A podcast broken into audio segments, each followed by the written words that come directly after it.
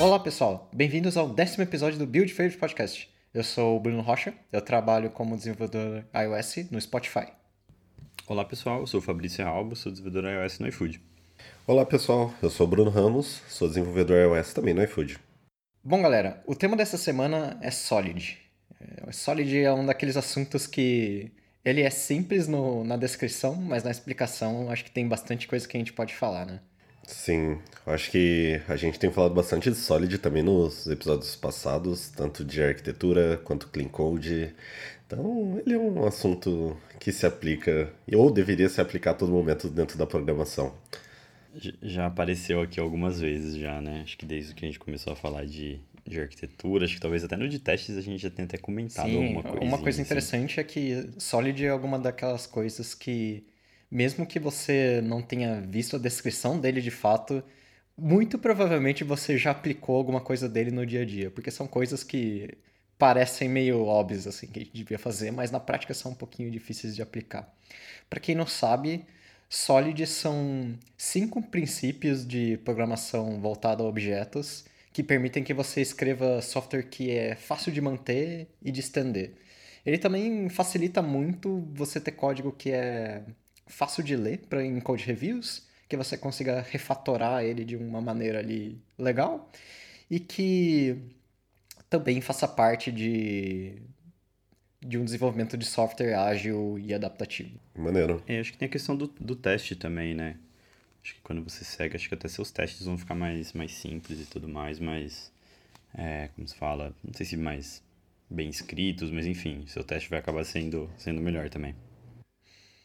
Bom, é, lembrando que o acrônimo SOLID, ele foi nomeado também pelo Robert Martin, o famoso Uncle Bob, que também a gente já citou no episódio de Clean Code. Bom, galera, então acho que algo que a gente pode fazer é. Vamos tentar falar sobre cada princípio de Solid e como que isso se aplica no cenário de iOS. E também computação em geral, já que nosso podcast também puxa um pouco para esse lado. Sim, boa. É, acho que o primeiro é o famoso SRP, né? O S é de single, então é Single Responsibility Principle, no caso é, princípio da responsabilidade única, então a gente já falou aqui, acho que no de, de Clean Code, no de arquitetura, é, e basicamente esse é, olha, aquilo ele deve existir com um único propósito, né? São, é uma responsabilidade bem definida e acho que bem concisa. Aquilo existe, aquela classe, ela existe para aquilo, né? Acho que não tem muito esse, acho que esse talvez é o, é o primeiro a ser, acho que a ser aprendido de certa forma e mais praticado e tudo mais. Acho que esse é o, eu acho que é o mais popular até, eu diria. By the book, acho que a definição que a gente tem do Single Responsibility é que uma classe ela não deveria ter mais de um motivo para ela mudar, né? Bom, eu acho que, que é bem isso mesmo que o Fabrício falou. É, isso, para mim, eu acho que eu levo que não somente para uma classe, mas para tudo que você faz em programação dentro de uma classe também, é, ela deveria ter uma única responsabilidade. Então, seja o método, seja a sua classe como um todo, seja o conceito em si de que você está, a técnica que você está aplicando ali dentro de, de uma classe ou uma camada, enfim. Gosto bastante desse conceito. Esse é o mais importante, na, na minha opinião, porque se você separa suas classes em, em responsabilidades únicas, eu acho que tudo fica muito mais fácil. O principal sinal de code smell, na minha opinião, é quando você tem uma classe que faz muita coisa. Eu acho que acho que isso é algo meio global assim. Você olha para uma classe, você fala, caramba, que classe zoada. Muito provavelmente é porque essa classe faz muita coisa. Quando você separa as coisas em responsabilidades únicas, principalmente se você usa composição, inclusive os testes ficam muito mais fáceis. Você cria uma coisa que ela é totalmente isolada naquele propósito, você testa ela naquele propósito e você cria alguma outra coisa que depende desse bloquinho que você isolou. Daí você não precisa testar o cenário como um todo, você tem os cenários isolados. Eu acho que isso facilita muito o desenvolvimento.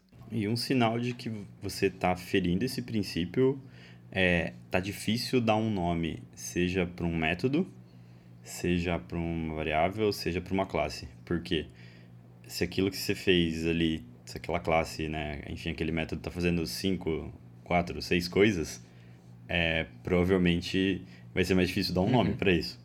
Porque você vai ter que talvez juntar coisas, né? Então, olha, esse método aqui ele valida, e aí ele opera, e aí ele reporta. Putz, tá meio, tá meio grande, sabe? Então acho que o, o Rocha, o Ramos levantou do, não só para classes, mas para métodos, faz muito sentido. Acho que para identificar é, cara, dá uma olhadinha no nome, assim. Se tiver meio, meio esquisito, provavelmente você tá, você tá ferindo. Acho que no, no iOS, um, um, jeito muito fácil de você aplicar o SRP é usando protocolos e fazendo composições deles. Acho que é uma, uma feature muito, muito legal para fazer isso. Sim, concordo. É, bom, a gente sabe e a gente tem se perguntado aqui nos episódios do podcast. Existem pessoas que estão ouvindo a gente pela primeira vez ou que estão começando a sua carreira com iOS agora. É, a gente pode dar algum exemplo de quando. Um exemplo clássico de quando a gente está ferindo o Single Responsibility Principle do Solid? Eu acho que um bom exemplo que a gente pode trazer seria uma classe de network, por exemplo onde que pessoas têm responsabilidades de fazer requisições, seja usando o URL Session ou Alamo Fire, alguma coisa que seu projeto use. Essa mesma classe ela também fica responsável por ter toda a lógica de serialização de um objeto, ou seja, usando um mapper da vida, é, unbox ou até mesmo codable. E nessa mesma classe também a pessoa ainda faz tratamento para salvar alguma coisa em core data que seja e essa classe fica extremamente inchada porque ela tem inúmeras responsabilidades. E também configuração, né? Quanto de timeout que você quer, Sim. se você faz retry. Exato. Acho que esse é um exemplo muito clássico de que as pessoas acabam ferindo extremamente o Single Responsibility Principle. E que é, é um cenário que, tipo, a pessoa acaba ferindo sem perceber. Porque acha que, tipo, de certa forma, tá lidando com dados e com que isso vai chegar para a app. Mas na verdade você poderia ter uma classe muito mais simples, separando todas essas responsabilidades, separando por protocolos, é, onde você vai conseguir testar e mocar tudo isso, é, cada um com sua responsabilidade. Ou seja, então você poderia ter uma classe que só cuida da request e esse cara talvez tenha dependência de algum serializer, que você consegue testar isso.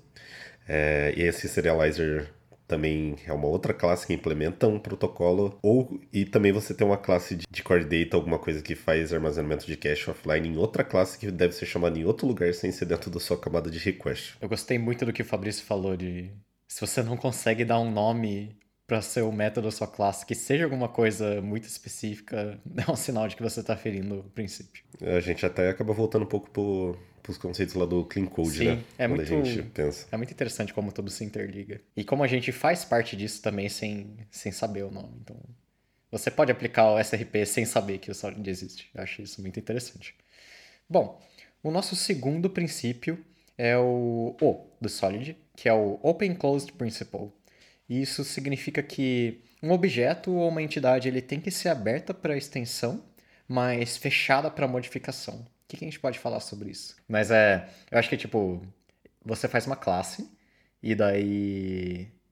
Em vez de você dar override num método para mandar o que ele faz, você pode fazer essa classe receber um, um generic, ou um protocolo, uma associative type. E daí nesse protocolo você põe o que você quer. E daí a classe principal ela fica inalterada. Eu acho que um bom exemplo disso é, quando, como que a gente pode usar, no caso, na maioria dos, dos exemplos que você vai ver, eu acho que tento seguir bastante também, é o ter o uso de protocolos para tentar fazer alguma lógica. Por exemplo, é, ao invés de você ter duas classes distintas que têm um comportamento similar, vamos, vamos pensar no, no caso de um carro ou de uma bicicleta onde que a gente quer falar qual que é o tipo de cada um em uma string. Cada um dessas classes distintas tem um mesmo método que chama print details. E aí ele fala, eu sou um carro, eu sou uma bicicleta.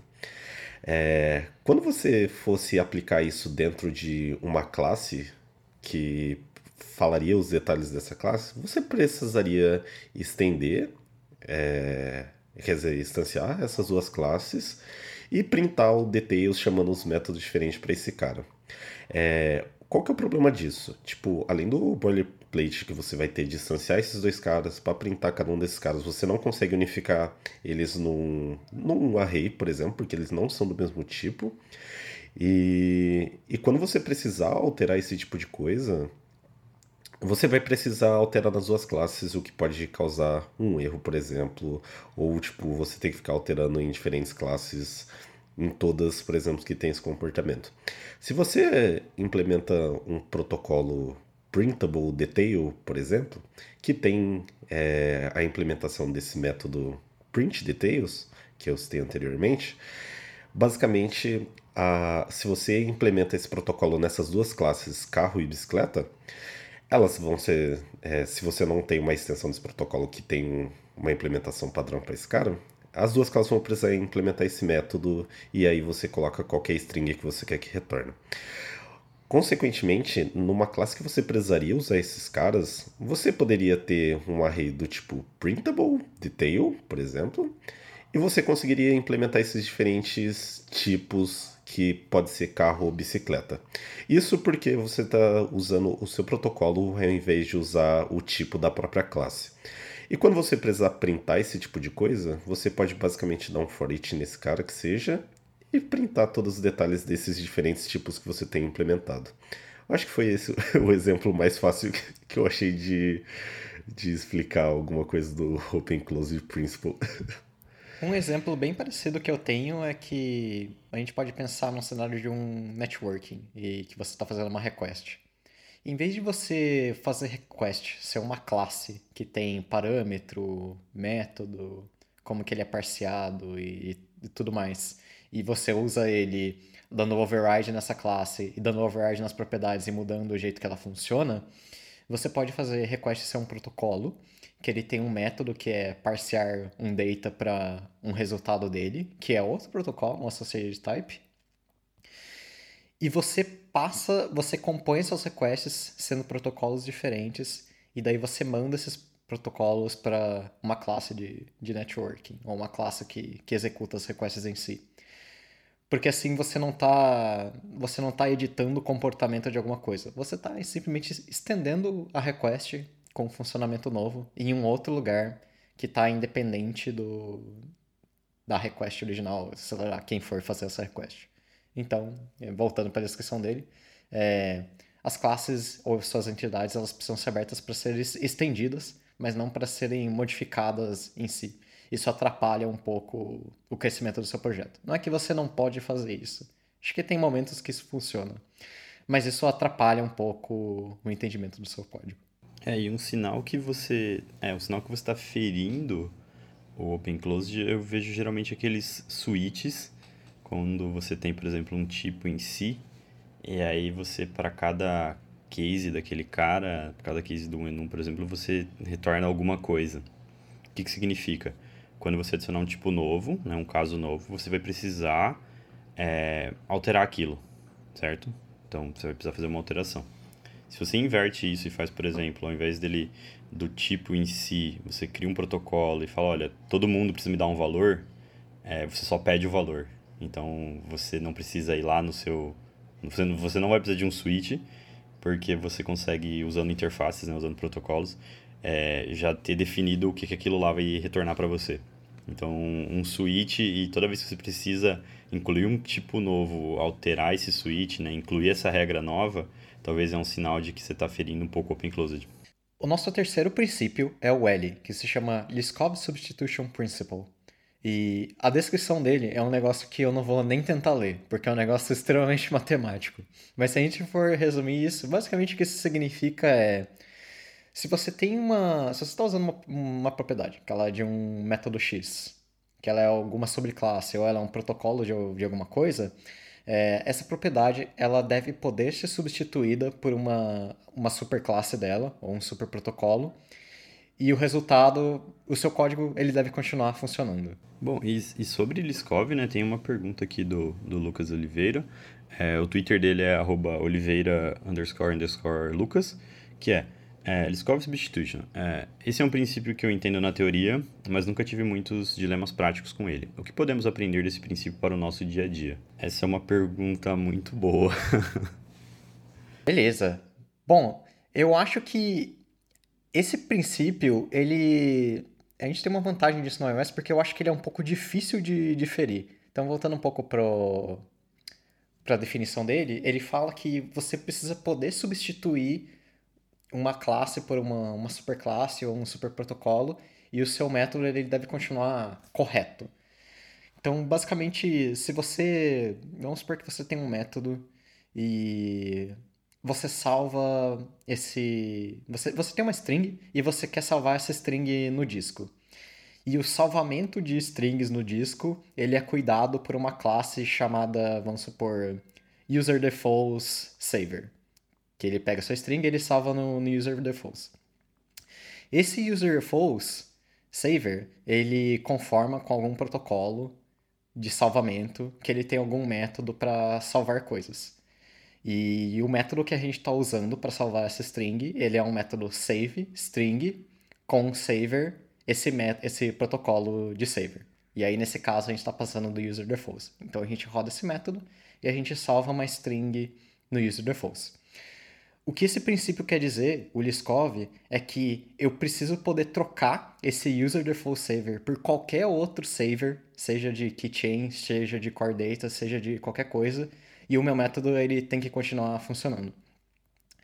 Em Swift, é, é um pouco difícil de você quebrar isso porque é tudo muito type safe. Então, os protocolos eles forçam seus retornos a serem os mesmos quando você dá override em alguma coisa. Se você sobrescreve alguma classe, também é a mesma coisa. É, tem linguagens em que você consegue trocar o retorno das coisas quando você dá override. Então, acho que isso se aplica em mais linguagens do que o Swift em si. Mas tem um jeito de você quebrar isso no, no Swift barra iOS, que é se você tiver alguma coisa retornando n. E aí você tem um método que puxa esse n e você casta ele à força para alguma coisa.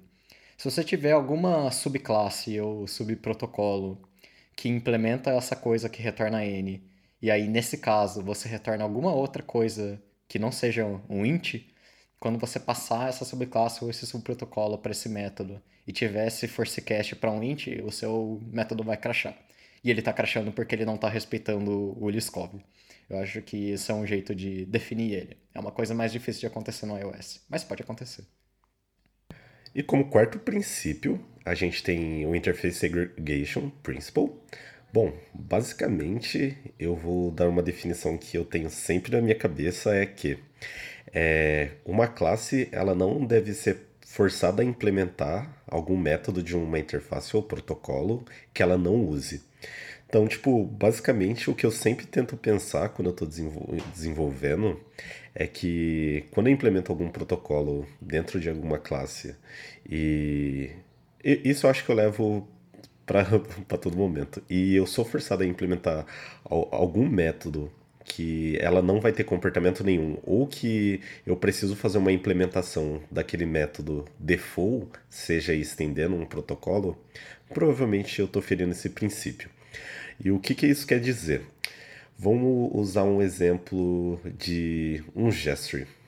É, vamos pensar que a gente tem um gestory protocol e a gente tem um digitap. Vamos pensar que a gente tem três métodos nesse gestory protocol. A gente tem digitap, digidoubletap e digilongpresstap. Beleza. A gente pode ter um botão e esse botão ele implementa esse método de gestory protocol. Nesse caso, você vai, vai ser obrigado a implementar esses três métodos. O problema disso é que se você tem esse protocolo para um botão específico que realmente precise desses três comportamentos, tudo bem. Aí a gente não tem problema porque a gente vai ter uma implementação sobre esses três caras. Mas se a gente implementa esse mesmo protocolo em um outro botão que ele não tem todos esses tipos de ações, provavelmente você vai ter que ou não eh, implementar um método vazio dentro da sua classe, ou simplesmente você vai ter que estender esse protocolo e vai ter que implementar é, esse método com algo com vazio também, provavelmente que não faça nada. Mas o problema disso é que ainda quem chamar o seu botão, quem usa esse seu cara, ele ainda vai enxergar todos esses métodos. E isso não é verdade, dado que eles não têm implementação nenhuma. Ao invés de você ter esse único protocolo que tem essas três ações, você pode fazer a, a implementação e com três protocolos diferentes.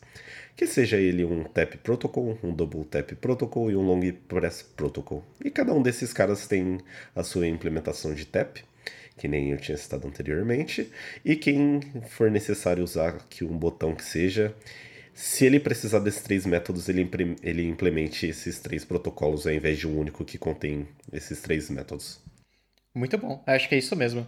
Um exemplo que eu achei parecido aqui é supondo que você tem um protocolo shape, ou seja, uma forma. E esse protocolo shape tem um método que é volume, que retorna o volume desse shape. Só que se você pegar um quadrado, que é uma estrutura plana, ela não vai ter volume. Então, se o quadrado implementar esse protocolo shape, ele vai ter um método de volume inútil. E uma forma de resolver isso, igual o Bruno falou, é, eu posso ter um segundo protocolo que é shape tridimensional. E lá que tem o método de volume. E se eu tiver uma forma que tem volume, ele implementa os dois protocolos, ao invés de ter um só que pode ter o risco de ter um método não utilizado. Acho que uma forma de identificar que, que você tá. que o protocolo que você está criando no, vai ferir é, o, interface segregation é talvez o tamanho dele. Acho que o, o, o Ramos trouxe um exemplo muito bom de talvez ah, os clientes em si não precisem é, implementar aquele método. Então, fica de olho no tamanho do seu protocolo. Quando a gente, tipo, putz, a gente olha o tamanho das classes, sabe? Então, às vezes, a gente tem uma classe que faz uma série de coisas. Será que o seu protocolo deveria estar fazendo uma série de coisas também? Sim, sim. Então, acho que está muito ligado ao, ao SRP, sim. sabe? E Acho que é dar uma olhada ali no tamanho vai, vai ser sempre um, um indicador de, tipo, se você está seguindo bem ou, ou não. Sim. Um cara também que talvez você vai sofrer fazendo um protocolo muito grande, por exemplo, é na hora de testar isso. É, que você precisa criar algum spy, dummy, stub da vida para esse protocolo, você vai precisar, tipo, preencher várias coisas sendo que você não precisava. E, enfim, para você testar o client, no caso que depende desse, desse protocolo, também vai ser um pouco mais difícil porque você vai ter que ficar olhando dentro da sua classe para ver se realmente ele implementa aqueles métodos, se ele chama em algum lugar e se você vai precisar testar isso. E se você tem essas, esses protocolos menores e bem definidos do que é cada um, é, eu diria que é muito mais fácil você olhar para sua classe e saber o que, que você consegue testar as dependências que ela usa. Eu acho que, que juntar o, o conceito de protocolo com single responsibility faz, faz total sentido nesse caso também. Legal.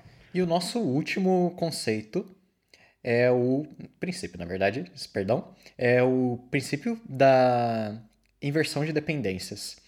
E o que isso significa é, uma entidade ela não, ela deve depender de abstrações e não de coisas concretas. Um módulo high level, ele não pode depender de um módulo low level mas eles devem depender de abstrações. Isso é super importante e isso bate também com muito do que a gente falou, tanto no Clean Code quanto no episódio de testes, que eu acho que bate muito com isso. E a descrição dele, ele já fala mesmo o que, que ele é. É se você tiver um, uma classe, por exemplo, que você salva alguma coisa numa, num banco de dados, por exemplo, o método que realmente salva essa coisa no banco de dados ele não pode, tipo, não que não pode, mas não é legal você ter uma dependência, por exemplo, diretamente com o seu banco de dados. O que você pode fazer é você cria um protocolo que é salva em banco de dados, ou um protocolo de banco de dados em si, e o banco de dados real ele está abstraído dentro desse protocolo. E aí você injeta esse protocolo na classe, você não, não tem a dependência concreta do negócio lá dentro. Para testes, a gente já, já falou que isso ajuda muito. Porque se você tem uma classe nesse formato, você pode criar um, um mock que ele implementa esse protocolo e aí você consegue testar essa classe injetando esse mock sem ter a dependência real do, do negócio lá. Você finge que aquilo está lá e você sabe que a sua classe está funcionando a partir daquilo. E daí você conecta com o outro princípio que a gente tinha falado, que agora subiu na minha cabeça e eu vou fazer vergonha. Lembrei, Liskov e que daí você sabe que se você substituir aquele, aquele protocolo pelo protocolo de verdade, aquilo vai continuar funcionando. É, um outro ponto que eu achei que, você ia comentar, Rocha, é, a gente falou disso no de modularização também, né? De usar abstrações ao invés de concretos Verdade. Para reduzir ali o, o, tempo de build, a questão da, da compilação. É, Verdade. E aquilo é tem, é exatamente esse princípio. Sim, é, tem uma coisa que, que eu acho bastante, tipo, que é muito importante. A gente fala assim, ah, de, prefiro abstrações, né, e não os concretos. Mas por quê? É, a abstração, ela tem uma tendência muito maior a não mudar, tipo, a frequência de mudança de uma abstração, ela é menor do que um concreto, né, porque ela é uma abstração, ela, é, de certa forma, ela tem um uso mais genérico em si. Então, a gente muda menos e, consequentemente, tem propagação de mudança menor. Então, esse é um, essa é uma outra vantagem, sabe? Quando você usa uma abstração, você não vai ficar alterando aquilo ali toda hora, porque ela é uma abstração, né? Não é, um, não é um, algo bem algo concreto de fato, sabe? Então, acho que isso é, é algo para ser levado também em consideração. A propagação de mudanças ela vai ser, vai ser menor. É, eu acho que o exemplo mais comum disso é uma camada de networking, por exemplo. Se você faz todas as suas classes puxarem direto, dependendo diretamente de, do Alamo Fire da vida, se, se um dia você trocar o Alamo Fire por outra coisa, você vai ter que passar por todas as suas classes mudando o que, que era do Alamo Fire para essa outra coisa. Se por outro lado você dependesse de uma abstração, você muda só a abstração e aquilo está funcionando. Sim, esse é um ponto que eu queria comentar também, porque isso te dá muita oportunidade. Lógico que se olhar lá para a definição do Solid, do acrônimo Solid mesmo, ele fala até mesmo dessa questão de, de escala e facilidade de mudança, né? Isso é muito bom porque, dependendo do. É, vai chegar a determinado ponto de um projeto, dependendo, lógico, se ele cresce, se ele escala, times mudam. O, as ferramentas, talvez, que você usa podem mudar a todo momento. Tipo, isso a gente passa bastante no iFood, provavelmente o Bruno também deve estar passando no Spotify. Mas, de acordo com a necessidade do projeto, a gente vê necessidades diferentes. E esse da camada de network, por exemplo, que você usou, é um caso da gente que a gente poderia estar tá usando um Halamofire da vida e a gente quisesse mudar para um RL Session. Desde que as classes implementam o protocolo de network, é muito mais fácil para a gente fazer essa mudança. Então, acho que isso não só para a camada de network, mas para qualquer camada do seu projeto, fica extremamente mais fácil você testar novas coisas, testar novas ferramentas. Eu acho que, além da parte do teste, que é muito mais fácil você fazer também, e a parte de escalabilidade, para mim, eu acho que esse princípio é uma das maiores vantagens que a gente tem. Bom, a gente já passou pelos, pelos cinco princípios né, do, do Solid. É, e é isso, acho que a ideia é cara, vai ajudar muito a qualidade do seu projeto, consequentemente na escala. Então, o código ele vai ser, acho que a leitura vai estar mais fácil, a manutenção, os testes, enfim, acho que a expansão do, do projeto em si, ela vai ela vai estar vai, vai ter ganho quando você estiver usando, aplicando esses, esses princípios de Solid. Então, eu particularmente eu gosto muito, é, acho bem, bem interessante e tudo mais. E acho que é isso. Vocês têm mais algum ponto, Ramos, Rocha? É, eu acho que é algo que ajuda muito o seu desenvolvimento é. mesmo. Talvez uma, uma dica que eu daria é, como tudo em computação, isso é muito legal, mas você não precisa se prender 100% a isso. Eu acho que tudo tem exceções, né? Mas quanto mais você seguir o Solid, acho que realmente mais escalável o seu projeto vai ficar. Então, realmente é uma coisa para se manter em mente quando estiver desenvolvendo suas features. Boa. É, uma coisa que eu falaria também é que, como vocês perceberam ouvindo a gente, a gente acaba comentando bastante de Solid e os seus princípios em outros episódios, e entender que tudo é complementar uns dos outros. Então, conforme experiência, prática, igual o Bruno Rocha acabou de citar, você vai pegando essa mentalidade de usar todos esses princípios e padrões que a gente tem em engenharia da computação e aplicar esses conceitos dentro da linguagem. É, lembrando que Solid não é só aplicado para Swift, eu acho que é um assunto, na verdade, que é pouco difundido dentro da comunidade de iOS. É, e é muito utilizado em outras linguagens de programação, como Java, C Sharp e afins. É, acho que esse é o ponto que eu tinha que falar. Sim, vocês têm alguma recomendação, dica para a galera que quer, quer avançar, quer dar mais uma olhada e tudo mais? Bom, é, eu um tempo atrás, quando eu comecei a, a, dar uma estudada e tudo mais, eu fui procurar um pouco. E aí recomendaram um livro muito. Ele é muito pequenininho, muito curtinho. E eu também nem gosto muito do nome dele, que é Orientação a Objetos e Solid para Ninjas. o para Ninjas não, não me agrada muito. É do Maurício Anish, esse livro. É, acho que ele tem na, na Casa do Código, acho que tem, tem na uhum. Amazon também. Te deixo o link aqui. Mas é bem massa, assim. Eu gostei bastante dos exemplos, é, das coisas que estão ao redor, sabe? Eu achei, achei bastante interessante. Ele é, a leitura é muito simples, é muito curtinho. Eu gostei bastante do, do resultado. Só não gostei muito do título. eu não tenho nenhuma dica em si. Acho que algo que eu sempre falo é um jeito legal de aprender isso é com a prática mesmo. Pegue alguns exemplos que tem. Tem vários tutoriais de Solid pela internet. Mas pegue algum exemplo e tente implementar ele. E aí tente aplicar os princípios. Principalmente, acho que o, o Liskov, que é o mais aplicável. Cria uma classe lá que faz alguma coisa. E daí cria vários protocolos e veja as coisas funcionando. Acho que esse é um jeito muito fácil de colocar isso na cabeça. Sim. Eu também não tenho nenhuma recomendação e faço as palavras do Bruno Rocha as minhas também. Pratiquem. Porque, assim, acho que é a melhor forma de, você entender os conceitos e, e conseguir mentorar o seu time para seguir esse tipo de prática que você vai se beneficiar bastante. Beleza. Então acho que era isso, né, pessoal? É, não esquece de seguir a gente lá no Twitter, é BuildFieldcast e até a próxima. Valeu, Valeu galera. Valeu, pessoal. Tchau, tchau.